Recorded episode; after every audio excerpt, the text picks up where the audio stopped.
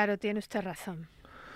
Hombre, es que me parece que se pasan, se pasan. O sea, el afán reglamentista eh, que impone el, mainstream, el gobierno, desde luego, pero los gobiernos, porque eh, las autonomías solo han hecho que reforzar eh, esta intervención constante de, los poderes en la esfera privada o, o, acotando la esfera pública en el sentido que le voy a explicar ahora. O sea, bajo feliz eh, de, la montaña, ¿no? De su barrio alto.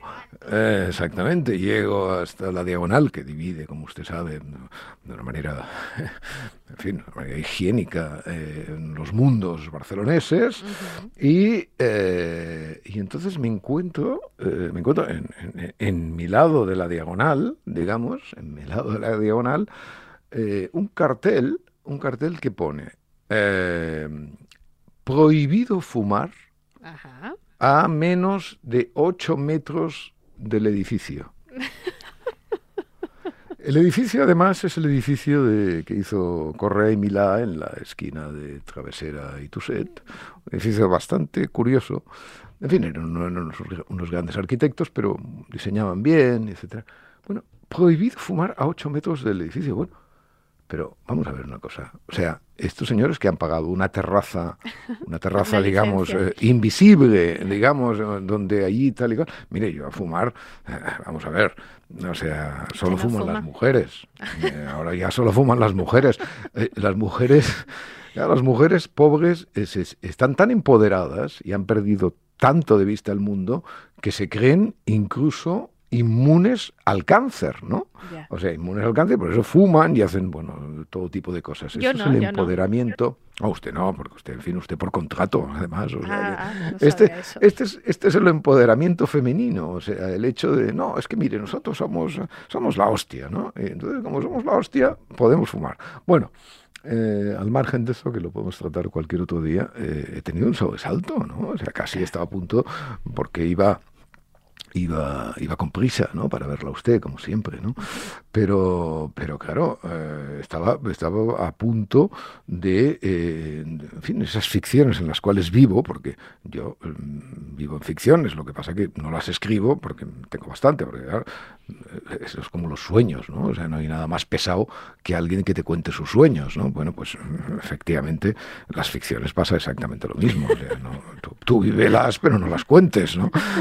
Bueno, yo que vivo en ficciones estaba a punto de, entrar en, la, en, el edificio y preguntar por el encargado eh, de resultas de mi frecuentación de la maravillosa serie de Argentina esta, de la cual ya le he hablado, eh, sobre un portero de un edificio, allí le llaman el encargado, eh, por esta cosa fantástica de, de, esta lengua que creen los argentinos que es la misma que se habla en Buenos Aires que en Madrid. no tiene nada que ver el encargado, ¿no? Como le llaman a la comunidad de tal, el consorcio, ¿no? Aquella maravillosa milonga del consorcio mm, eh, que cantaba nuestro Rivero, ¿no? Eh, por cierto, hace mucho tiempo que no, que no tiene usted trinitos. Podría cantar un par de versillos de la milonga, pero no, los debe conocer porque le está prohibido además conocer el cualquier pero cosa. Me ha prohibido cantar tango. Exacto, exacto, tango y la... Bueno, esto es una milonga, esto es una milonga, podríamos hacer.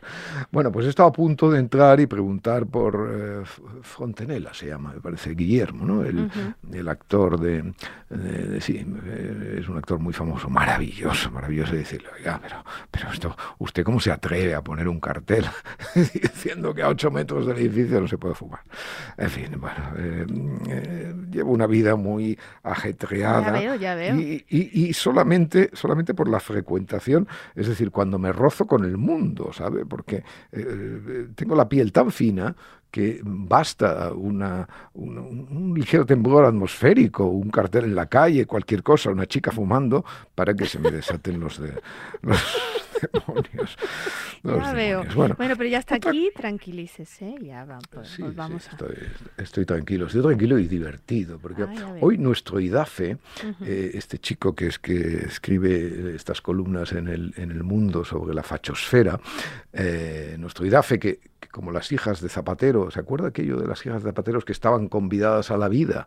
Bueno, pues a, nuestro IDAFE lo han convidado a la vida desde hace unas semanas o unos meses en el, en el Día del País y escribe unas columnas muy divertidas sobre, sobre los fachas y sobre la fachosfera y tal. El país, ¿no? Es que ha dicho el mundo, dijo el mundo y el país. Ah, pero ¿cómo puedo haber confundido una cosa con otra? Pero, incomprensible, incomprensible. Esta cosa provinciana de confundir el país con el mundo, ¿no? Eso podría ser de otro modo. Bueno, pues nuestro IDAFE hoy eh, hoy que, insisto, eh, está convidado a la vida, ha descubierto a Schneiderman. Ha descubierto a Schneiderman. Yo le voy a explicar a usted, porque usted es muy jovencita, quién es Schneiderman. ¿no? Schneiderman es, evidentemente, como ya le dije, creo, en, un programa pasado, en una de nuestras conversaciones, eh, Schneiderman es el inventor, de la, inventor francés originario de la Fachosphère. ¿no? no dijo su nombre, o sea que está bien traerlo. Ah, bueno, pero dije que era francés, supongo. bueno, no sé, no sé, no sé qué dije exactamente. Sí, sí, perfectamente. Bien, eh, bien entonces, claro, eh, Schneiderman mm, eh, yo lo conozco desde hace muchos años porque eh, tuvo una escribió un libro estupendo, un libro que se llamaba Le, Le Cauchemar médiatique, que es la pesadilla mediática, y lo frecuente mucho. Bueno, y entonces he estado buscando hoy una, una vieja nota de, para IDAFE, para que IDAFE aprenda, eh, del año 2004 que voy a leerle mm, casi textualmente, porque eh, como hay muchas cosas en francés y usted es de la, eh, de la ah, pues lo voy a leer yo, lo voy a leer yo, ¿no? dice, dice Daniel Schneiderman, eh, escribe sobre los medios y su brillante carrera en Le Monde, que acabó a causa de este libro que tengo en mi habitación madrileña, este magnífico Le Cauchemar médiatique. Uno de los capítulos del libro, ejemplo de la pesadilla mediática, alude precisamente al escándalo desencadenado en su periódico por la publicación de un libro llamado La face cachée du monde, ¿eh? la cara oculta del periódico El Monde. Los directivos de Le Monde consideraron que ese capítulo del libro de Schneiderman revelaba información interna del periódico y constituía un claro ejemplo de deslealtad. Eh, lo, ve bien, lo ve bien. Eh, entonces echaron a Schneiderman y ahora escribe en eh, Liberación. Claro, Fíjese, revelaron información interna del periódico y constituía un claro ejemplo de deslealtad. echar a la gente por eso, ¿no? A veces, a veces eh, a veces, a veces justamente, a veces no justamente. Bueno, pues entonces lo que nuestro IDAFE tiene que decir inmediatamente es explicar, explicar a eh, Schneiderman, explicar a Schneiderman que lo echaron de la prensa socialdemócrata porque eh, consideraron que ese capítulo del libro constituía información interna del periódico y un claro ejemplo de deslealtad, etcétera, etcétera, etcétera. Y luego hay un párrafo eh, siguiente que voy a ahorrarle. Pero no le voy a ahorrar la, conclusión. Él habla de un caso, el rumor de Orleans, etcétera, etcétera, eh, un caso famoso de, de, los años 60 que pasó en, en Francia, que no viene al caso ahora. Y entonces dice, los primeros artículos que se publicaron, dice Schneiderman, con el rumor ya en baja, estuvieron destinados a desmentir la historia, ese rumor, el rumor de Orleans, ¿eh? y a denunciar claramente su carácter difamatorio. Y entonces concluye, otra época donde los medios no tenían miedo de tomar partido a favor de las instituciones y en contra de la gente cuando la gente deliraba. Esto fue escrito en el año 2004, mi párrafo, y el libro de Schneiderman creo que es del 2003. Han pasado 20 años. Y ya decíamos entonces, y decía Schneiderman sobre todo, otra época donde los medios no tenían miedo de tomar partido a favor de las instituciones y en contra de la gente, cuando la gente deliraba. Bueno, pues hoy que el delirio, hoy que el delirio se ha hecho norma, hoy que eh, hemos descubierto que el gran hermano orbeliano no era el poder de las instituciones, sino que era la gente, ¿eh? esa gente que vigila con su teléfono móvil cualquier desliz, cualquier eh, cuestión pinturera que suceda entre las personas, entre, etcétera.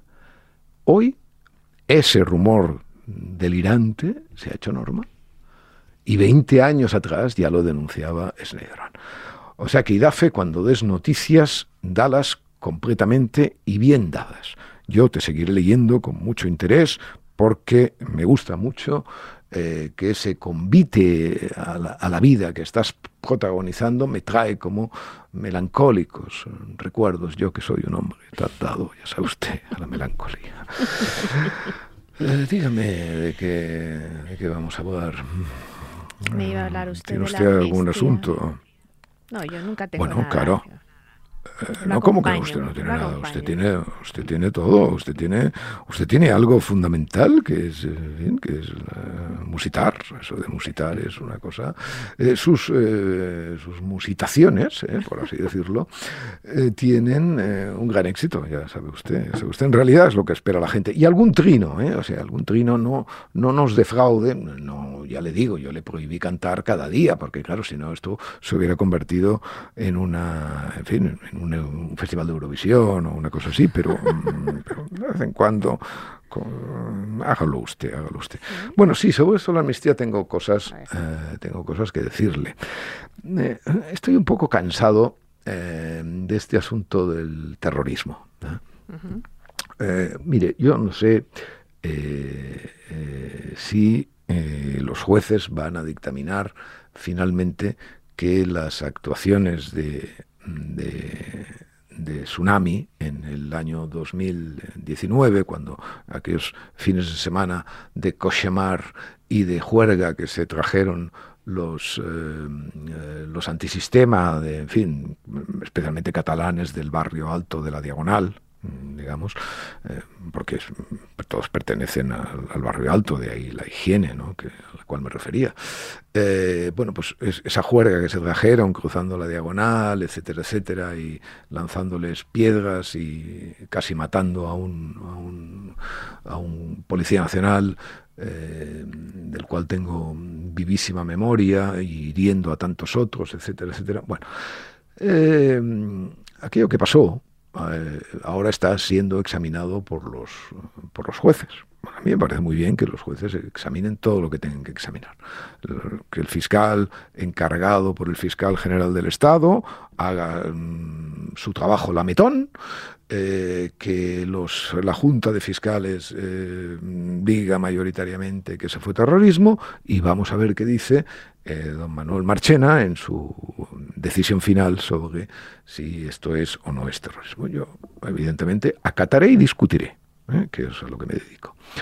Eh, ahora bien, ya dije en su momento una cosa sobre este, este particular.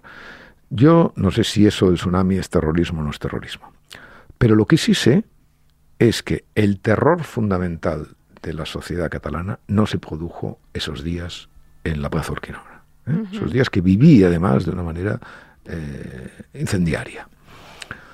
Eh, pero completamente tranquila, porque evidentemente el proceso había quedado reducido a su escoria. ¿eh? El proceso siempre fue escoria, evidentemente, pero eh, aún entre la escoria, pues hay mm, escorias, ¿no? excrescencias. Bueno, pues ahí quedaba, ahí quedaban los, los, los cuatro mm, finales de la manifestación de la diada de cada año, un poco multiplicados cuando se conocieron las sentencias. Aquello era escoria, minoritaria, de 2.000 o, o 3.000 eh, chalaos jóvenes, carne de cañón, que antes iban a las guerras y ahora van a la Plaza Urquinaona.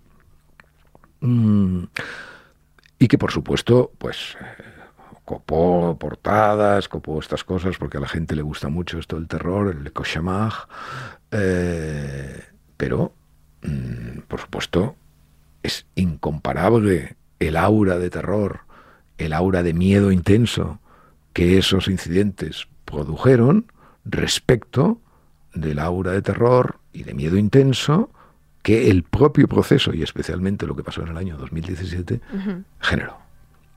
O sea, que si más allá de la tipificación jurídica, que no es mi asunto, hablamos de terror, hablamos de miedo, ¿eh? y hablamos de intervención de un proyecto destinado a eh,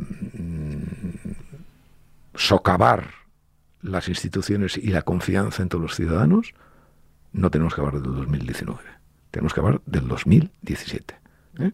Porque la Cale Borroca es muy vistosa y es muy, eh, etcétera, pero naturalmente eh, lo que importa, lo que importaba en aquel momento, era ETA.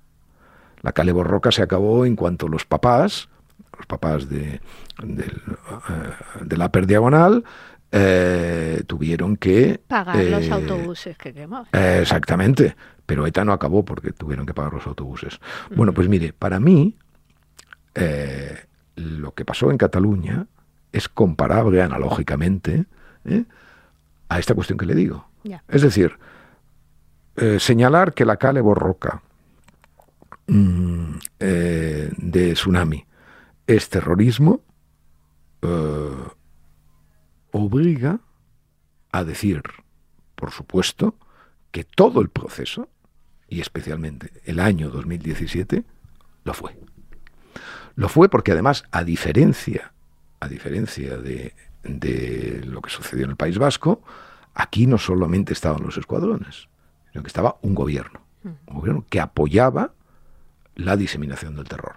Ah, que ese terror no ocasionó muertes, por supuesto, es que el terrorismo no, o sea, el terrorismo no está definido porque ocasione muertes. Y eso lo sabe todo el mundo, hasta las directivas europeas. Es decir, no se dice nunca eh, para que un acto sea terrorista ha de morir eh, un determinado número de personas o han de resultar heridos. No, no. O sea, el terrorismo es independiente de las víctimas mortales que cause. Muy bien.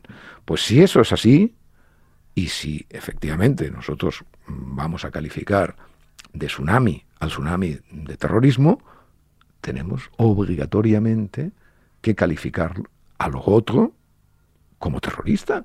Porque es que, es que si no, se produce la contradicción, la contradicción palmaria, evidente, de condenar a la Cale Borroca por terrorismo y no condenar a ETA por terrorismo.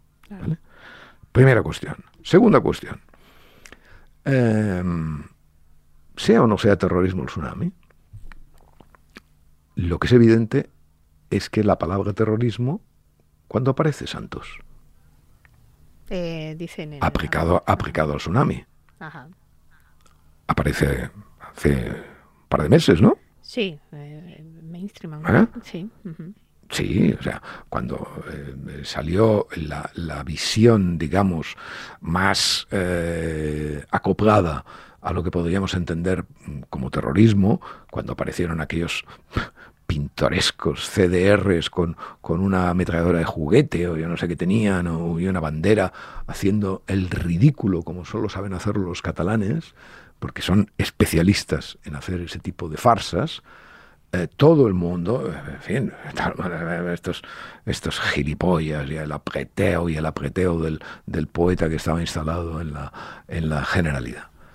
Bueno, sí, claro, cosas vergonzosas, lamentables, jugueteos frívolos con la violencia, todo lo que usted quiera. Pero en aquel momento nadie consideró, nadie consideró, y vaya usted a ver a la, la fachosfera, ¿no? O sea, en fin, nadie consideró que aquello evidentemente fuera Nadie pronunció la palabra terrorismo. Apenas nadie pronunció la palabra terrorismo. Muy bien. ¿Cuál es la analogía a establecer entonces? Bueno, pues mire, lamentablemente es la misma que eh, se tiene que establecer con el tema de la amnistía. Exactamente igual. O sea, eh, ¿quién habló en el, en el sanchismo mendicante de amnistía hasta hace hasta el 23 de julio? Nadie. O hasta el 24 de julio. nadie si no era para negarla o eh, para negarla, para decir que tal, que no sé qué, que no era necesaria, tal y cual. ¿Qué pasa a partir del 24 de julio? A partir del 24 de julio pasa que la amnistía pasa a considerarse una necesidad de la convivencia, como con cinismo eh, inabordable, mantiene el funesto presidente del gobierno que nos ha dado con suerte y con su habitual cara dura y, en fin, él es el único que es capaz de decirse, incluso a sí mismo, porque yo creo que lo tiene hasta interiorizado, que efectivamente la convivencia necesitaba de la amnistía. Bueno, pues cuando eso sucede, ¿eh? cuando la amnistía sucede, cuando se empieza a hablar otra vez de la amnistía, se empieza a hablar de terrorismo. Claro, y esto siempre mm, plantea incómodas dudas a los que estamos en contra de la amnistía, a los que estábamos en contra de los indultos y a los que, mm, en fin, con, esperamos lo que los jueces digan sobre el terrorismo, pero no por eso dejamos de ver las contradicciones que el proceso de esta palabra ha sufrido en nuestra conversación pública. Es muy incómodo, sí, bueno, pero es que es así, ¿no le parece, Santos? Me parece, me parece.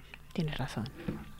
Pues bueno, es que, claro, es que, en fin, es que tenemos que hablar, eh, tenemos que hablar siempre pensando en mm, cuáles son los, eh, nuestros propios trucos y nuestros propios sesgos y nuestras propias maneras. O sea, eh, bajo, mm, no sé, bajo la norma, si usted quiere decirlo así, de que los buenos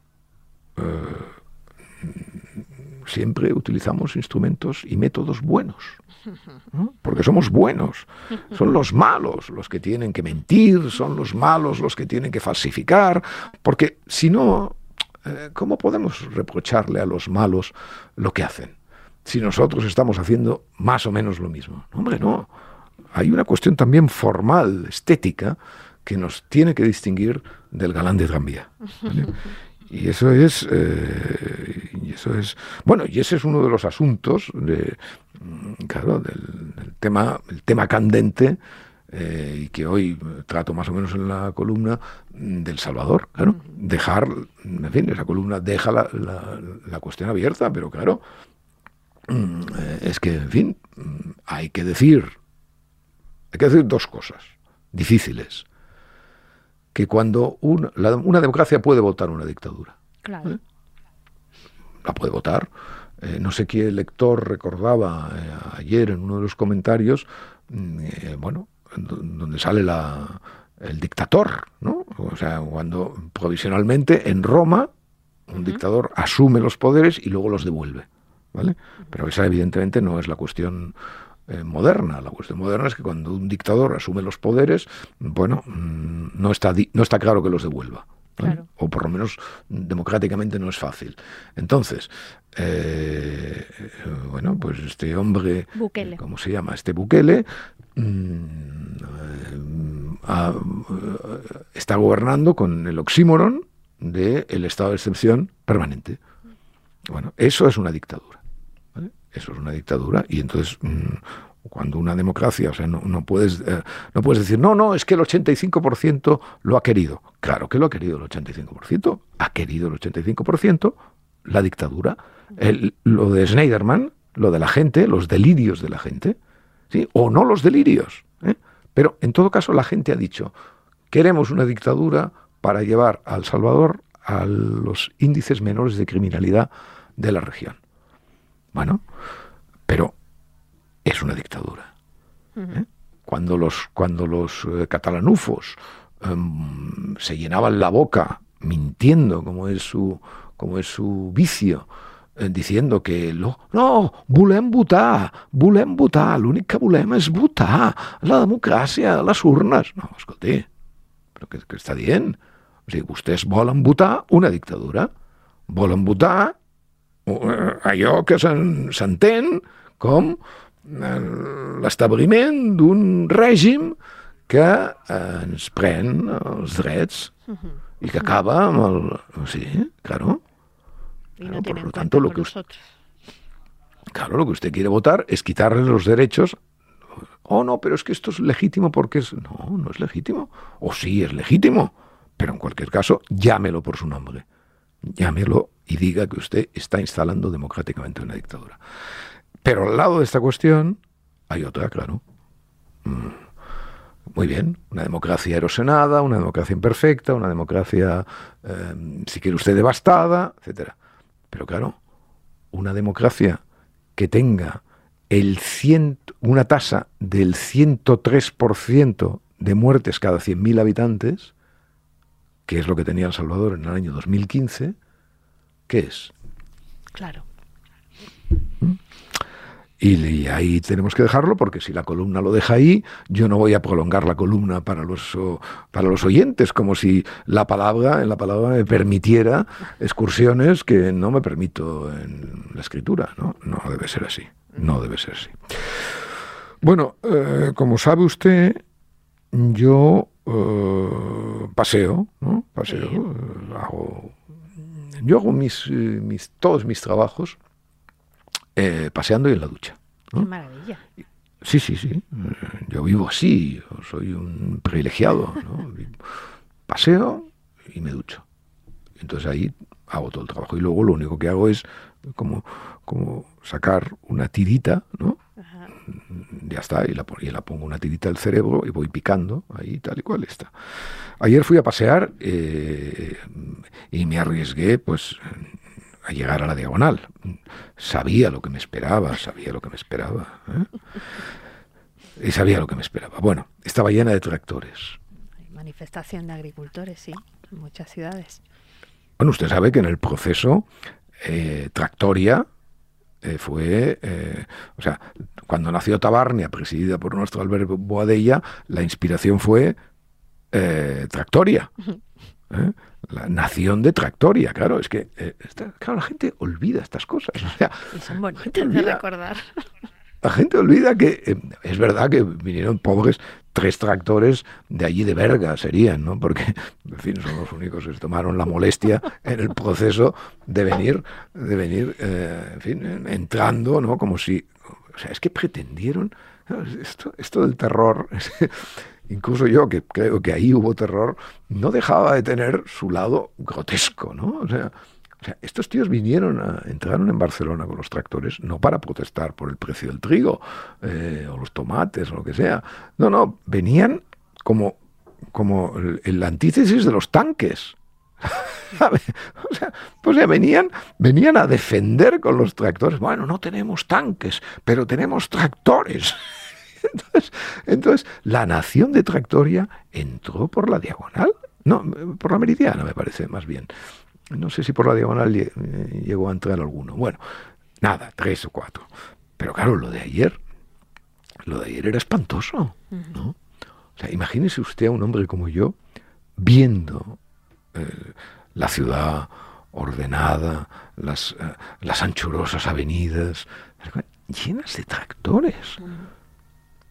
Pero, ¿sabe? O sea, eso es de una dureza estética eh, manifiesta. Yo no entro, por supuesto, cada uno protesta como puede y, en fin, traen los tractores, pues, alabado sea el Señor. O sea, es decir, bueno, es, verdad que colapsaron toda la ciudad y, en fin, provocaron las molestias de esta usurpación del espacio público que se ha convertido en norma eh, por parte de la, de la protesta, ¿no?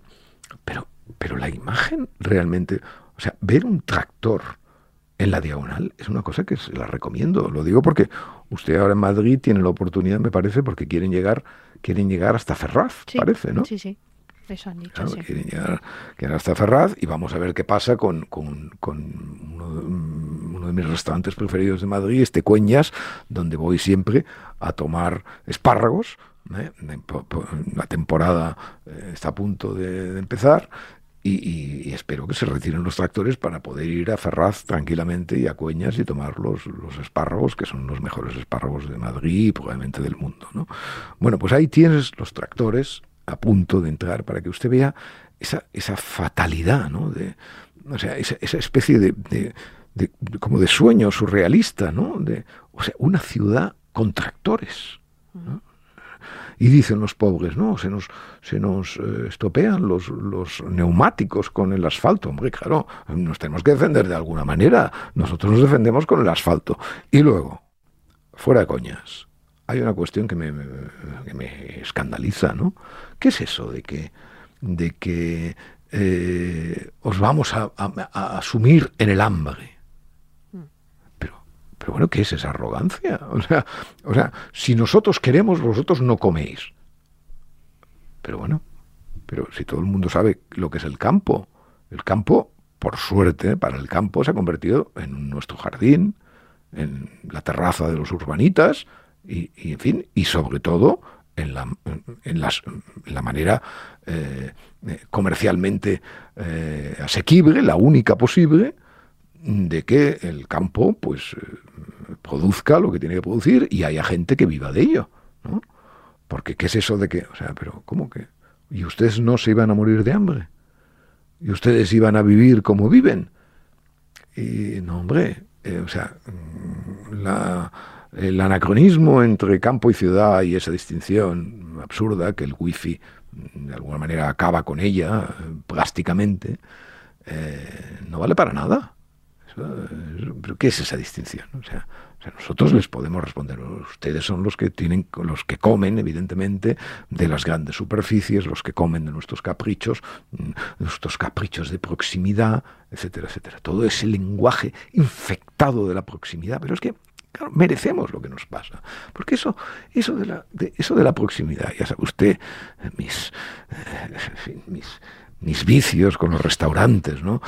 Y los productos de proximidad. Yo cuando vez que me dicen, no, es que esto, producto de proximidad, digo, pero bueno, ¿está bueno esto? Eh, ¿Esto está bueno? Eh, o, los vinos orgánicos, ¿no? En fin, que no saben ni lo que es. El aceite orgánico, usted cuando, cuando hablaba de Nicolás Gómez Marín y su y su almazara de velas. Exacto. exacto, exacto. aceite orgánico, ¿no? El maravilloso aceite de mi amigo Nicolás, efectivamente. Sí, sí, aceite orgánico, ¿no? Pero, pero vamos a ver, pero usted dígame si eso está bien. Y a mí la proximidad me da igual. Pero claro, hemos Hemos retrocedido tanto en estas cosas, hemos importado tanto ese lenguaje falsario, ¿no? Nos ha pasado como con el nacionalismo, o lo que está pasando con las chicas, ¿no? Que es calcado a lo del nacionalismo. Eh, proximidad. Hace 20, no, que 20, hace 30 años, Ferran Adrià, se lo he comentado alguna vez, me decía, pero vamos a ver, pero ¿cómo voy a hablar yo de cocina local cuando puedo traer en menos de 24 horas una especie de, de Ceilán. Ah. Y esto era, entonces era, era lo que era lo que gastábamos, o sea, pero qué, pero qué proximidad, ni hostias, o sea, no, hombre, no, no me mareé, ¿eh? no me mareé. Primero, además, eso de la proximidad esconde eh, siempre, ellos que son tan defensores de la igualdad, etcétera, etcétera, eh, esconde muchas veces un, una, una traición porque, claro, porque el proteccionismo, la falta de competencia, las medidas contra los emigrantes, todo beben, todos beben de la misma, de la misma agua sucia. ¿Qué quiere decir? ¿Que los, eh, que los agricultores no tienen ninguna razón en lo que dicen? Que gilipollez, no voy a decir eso, por supuesto. Como cualquier otro colectivo agraviado, pues tiene sus razones, debe negociarlas, eh, puede recurrir a, protestas eh, más o menos vistosas, suceden, pero esa, esa irrupción del tractor en la, en la ciudad se parece mucho a un tanque. Un tanque en el que la tragedia ha devenido farsa, como nos enseñaba nuestro padrecito Groucho. Eh, pero llegado a este momento, usted solo está por una cosa, ¿no? Por Piguet, siempre, siempre estoy aquí Bueno, eh, el otro día tuvimos una larga conversación y me explicó una noticia buena, ¿no? Que es, eh, van a abrir, usted ya sabe que yo vivo prácticamente en la tienda de, de Joselito en Velázquez. Allí es donde es el único lugar ya donde como jamón, porque porque claro, pero es que ni siquiera ya el jamón que envasan, no. Yo mm, voy allí para que eh, Carlos y sus, eh, y sus amigos me corten los, el, jamón, esos trocitos de jamón de la cadera, que es lo, lo, máximo. ¿no? Y cuando se come eso, ya no se come nada más. O sea, no, ya no se puede comer jamón en ninguna otra parte del mundo. Salvo, como siempre, nuestro Casas de Aracena. Inolvidable. Pero, excepto Casas, y claro, ir a Aracena no es lo mismo que ir a Madrid, eh, el único lugar donde se puede comer jamón es en la tienda Joselito de la calle Velázquez. ¿Y qué pasa? Con esa tienda. Pasa que esa tienda se ha hecho pequeña, se ha hecho incómoda, hay muchas corrientes de aire, cosa que me molesta, es lo que más me molesta del mundo. Eh, en fin, ya sabe usted, soy como mi tío Pepe. Mi tío Pepe mi tío Pepe Pobre estaba viendo, oyendo el tour en una radio de Galena de los años 50 y su puñetera mujer le abría todas las puertas y ciérrame las puertas para joderle, ¿no? Como esas, esas mujeres ya empoderadas entonces, ya empoderadas que abrían la puerta, jódete con la corriente, cabrón, ¿no? Y el pobre hombre, el pobre hombre, bueno, padecía, padecía, no sé cómo vivió tantos años realmente por, con tanta corriente. Bueno, pues corriente. Pero la gran noticia que me contó Piquet es que van a buscar, están a punto de localizar ya un nuevo local para que eh, todo surja cómodo, feliz, caliente, con el gran jamón de cadera. Y sabiendo siempre que cuando el cerdo quiere ser jamón... Solo puede ser Joselito. Eh, y luego... Tengo una noticia, realmente, eh, no, sé, sí, me lo envió, me lo envió ella Curía, me lo envió ella Curía ayer, eh, eh, también escandalizado, completamente escandalizado de lo que, de lo que vio. Alguien puso un tuit, un tuit con una, una fotografía de lo que había quedado de Luis Racionero en Los Encantes de Barcelona. Los Encantes de Barcelona que son como el rastro madrileño, etcétera, etcétera. Eh, se la mandé, o sea que usted que usted la vio, ¿no? Sí, sí.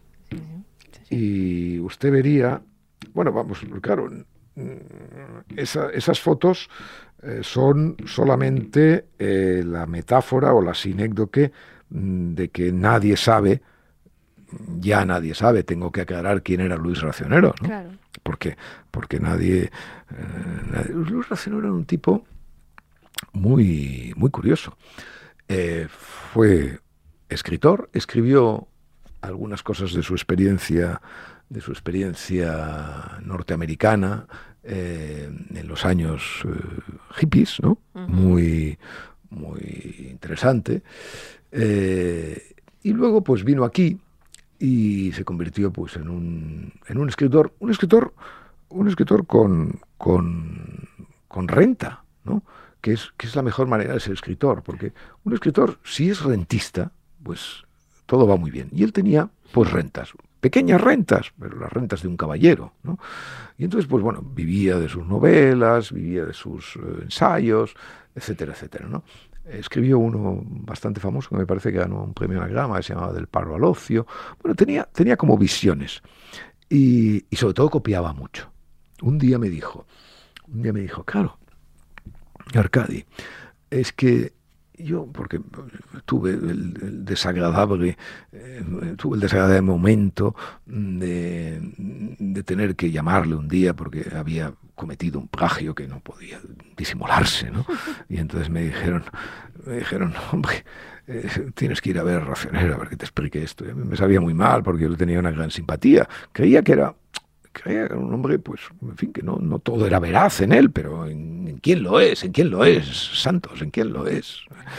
Y entonces le dije, eh, ah, tal. Entonces, bueno, reconoció más o menos el plagio, bueno, de qué manera. Y dice, pero es que sabes qué pasa, alcalde, esto voy afuera de tal.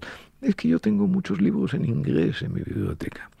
Y entonces, claro, como eh, eh, aquí nadie sabe inglés, esto me lo decía hace 20 años, pues claro, yo copio con mucha, con mucha comodidad, copio, copio con mucha comodidad y lo traduzco, y lo traduzco lo mejor que puedo y tal, y nadie se da cuenta, pero claro, han empezado a saber inglés y ya lo tengo un poco más difícil.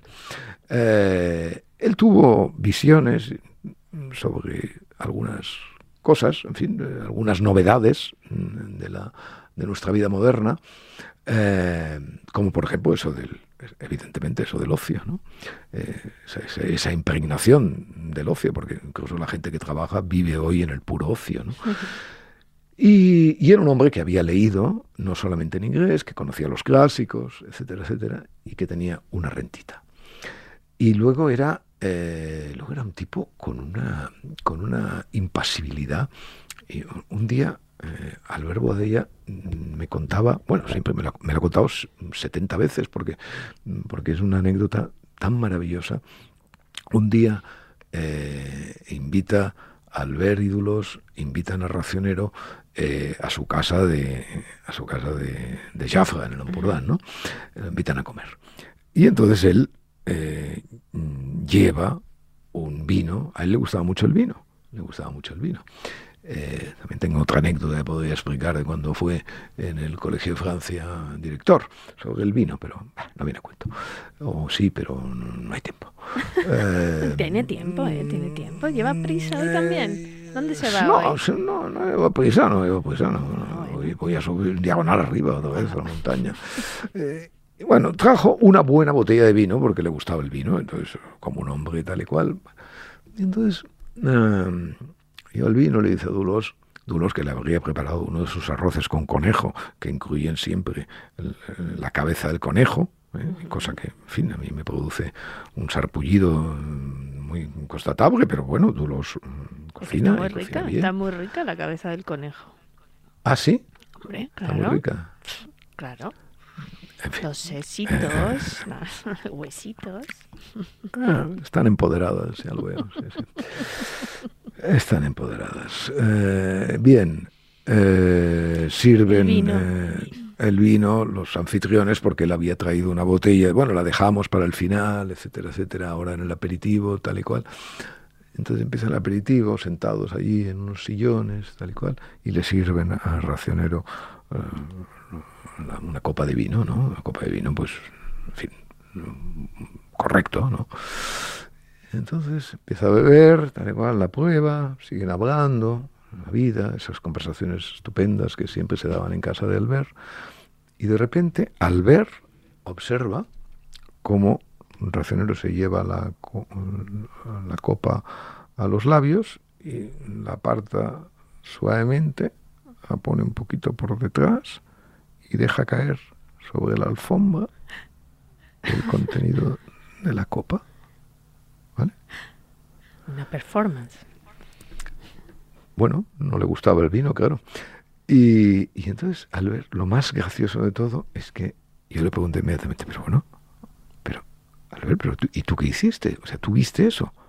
Sí, sí, sí, claro, claro que vi eso. Pero me pareció una, eso que usted ha dicho, una performance tan maravillosa que seguí como él, como si nada, completamente, completamente impasible, ¿no? Actores, Pensando actores. que tal. actores, actores. Bueno, todo esto, toda esta especie de necrología de, de recuerdos y de, y de, y de anécdotas de Racionero vienen porque ayer todo su mundo, todo su mundo, toda su biblioteca, incluido un precioso cuadro que Dolós, Dulós pintó de él, un, un retrato muy bonito, rosado, con esa delicadeza que, que tiene Dulós pintando, estaba desparramado eh, en un puesto de los encantes.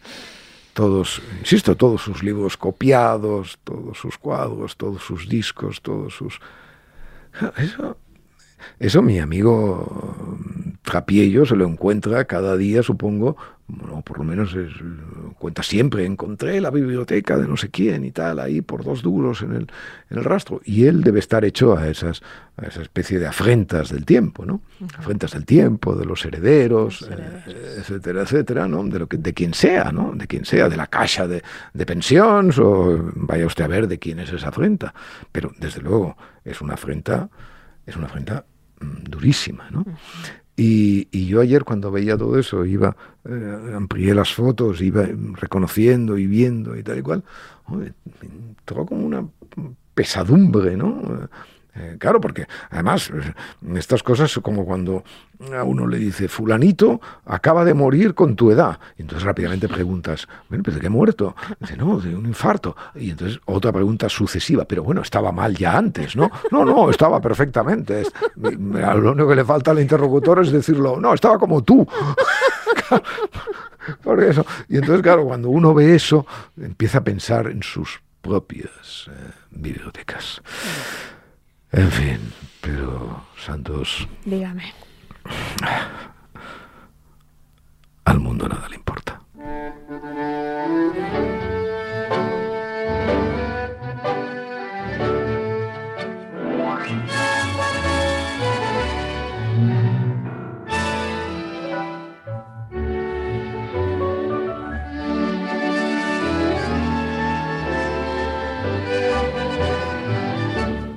De Arcadia Espada y El Mundo con la colaboración de Yaiza Santos.